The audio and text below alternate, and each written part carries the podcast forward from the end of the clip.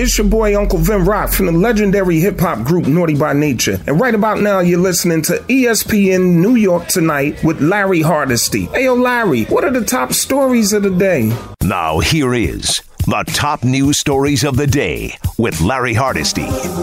Let's talk Yankees, Vin. They are technically scheduled to open the 2020 season on Thursday in Washington, D.C., but that may have to be adjusted. The Washington Post reported this afternoon that city regulations requiring a 14 day quarantine for anyone who comes in contact with a confirmed COVID 19 case has not been waived for Major League Baseball players. So that forces the team and league to try to find alternative parks in which to play. Now, according to the Daily News and Kristie Ackert, sources indicate the issue now has the league and team uncertain if they will be able to use Nationals Park this season. The Nats were considering their spring training site in West Palm Beach, Florida, and their AAA Park in Fredericksburg, Virginia. Well, Masahiro Tanaka threw off a mound Thursday for the first time since suffering a concussion on the 4th of July. Yankee right-hander threw a 30-pitch bullpen with higher intensity than expected and is scheduled to throw another on Sunday. This means the vet is likely out for the first run through the rotation in the regular season, but could be available shortly after that.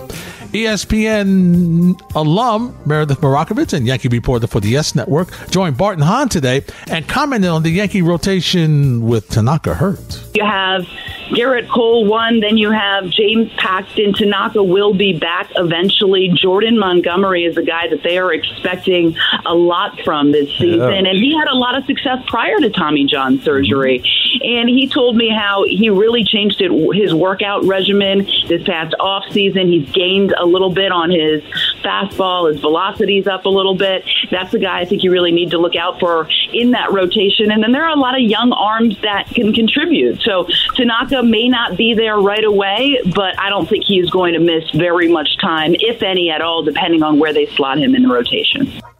Speaking of where who where is he going to play? Where's Andujar fit in, Meredith? I think they'll use him at third base a little bit, use him to DH a little bit, try to get him in the outfield every now and again. You will see his bat in the lineup. He's too valuable not to have the bat in the lineup, but it's going to be a jigsaw puzzle yeah. for Aaron Boone and one that he loves to do. he loves to move people around, so we'll see where Andujar is going to play. One of the big questions will the Yankees get a full season out of Aaron Judge? The Yankees sure hope so because when he's in that lineup, it is exponentially better, and that doesn't even take into, into account how great he is in right field. He's a tremendous defender as well. Uh, that's where he's at right now. He did play, as you mentioned, in that intra squad game yesterday, and he spoke afterwards and said his neck is not 100%, but it was just a stiff, stiff neck. It wasn't anything crazy to be alarmed or worried about. The real issue was it locked up a little bit, and he was having trouble getting full range of motion, moving his head, so he wasn't really able to see the pitcher. Which, by the way, if you're trying to hit a pitch, very problematic, Alan. so uh, the Yankees obviously erring on the side of caution, not wanting to push it, knowing how important his bat is in that lineup. He probably could have played two days ago, but they wanted to give him some extra time. So while he's not 100%. He'll continue to get treatment. It clearly didn't affect him yesterday. The Yankees overall are not worried about it affecting him. If they were, he would have never been on the field yesterday.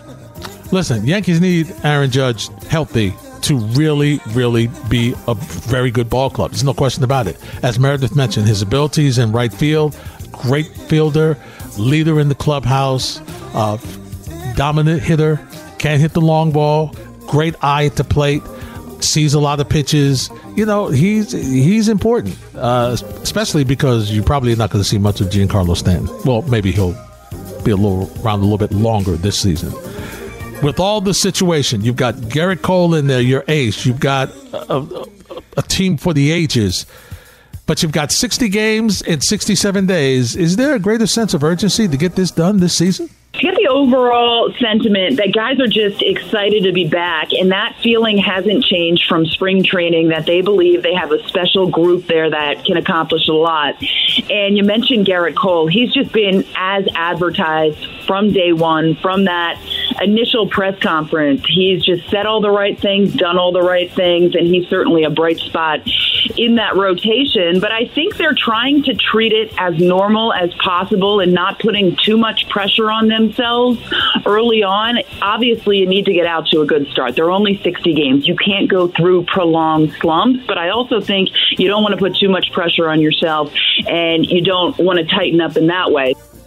No question about it. Let's go to the Mets, where Jacob DeGrom spoke to reporters for the first time since leaving an inning after an inning of work because of back tightness. It's feeling better and he's feeling better about his abrupt crisis that could have been much worse. He believes the source of his tightness could have been as simple as sleeping wrong on his back.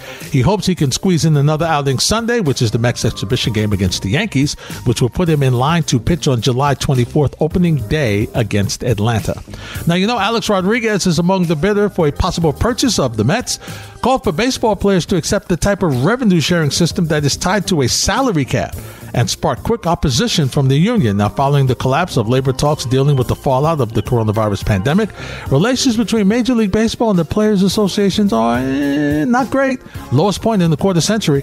Sides appear headed for a spring training lockout in 2022. So, A Rod not making friends with the Players Union. By the way, ESPN announced he will not work any of the Mets Sunday night broadcast, so there will be no appearance of a conflict of interest. Chipper Jones, oh, great, will replace Alex in the booth for the July 26th game against Atlanta, which you can hear right here on 98.7 ESPN. Giants kicker Aldrick Rosas formerly charged with three misdemeanors in the Superior Court of California for the alleged high speed hit and run that led to his arrest in June.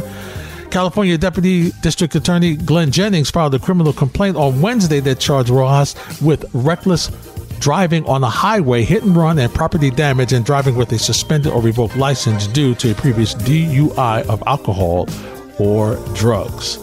Milwaukee Bucks guard Eric Bledsoe, yep, tested positive for the coronavirus and is yet to make the trip to Orlando to join the team for the NBA restart.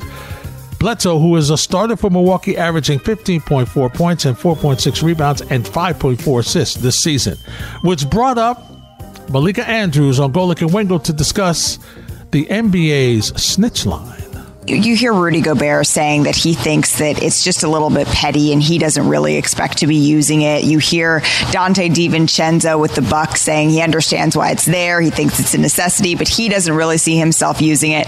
And then you got Doc Rivers out here wild and saying that he's going to be calling it on every team until the Clippers are the only one left.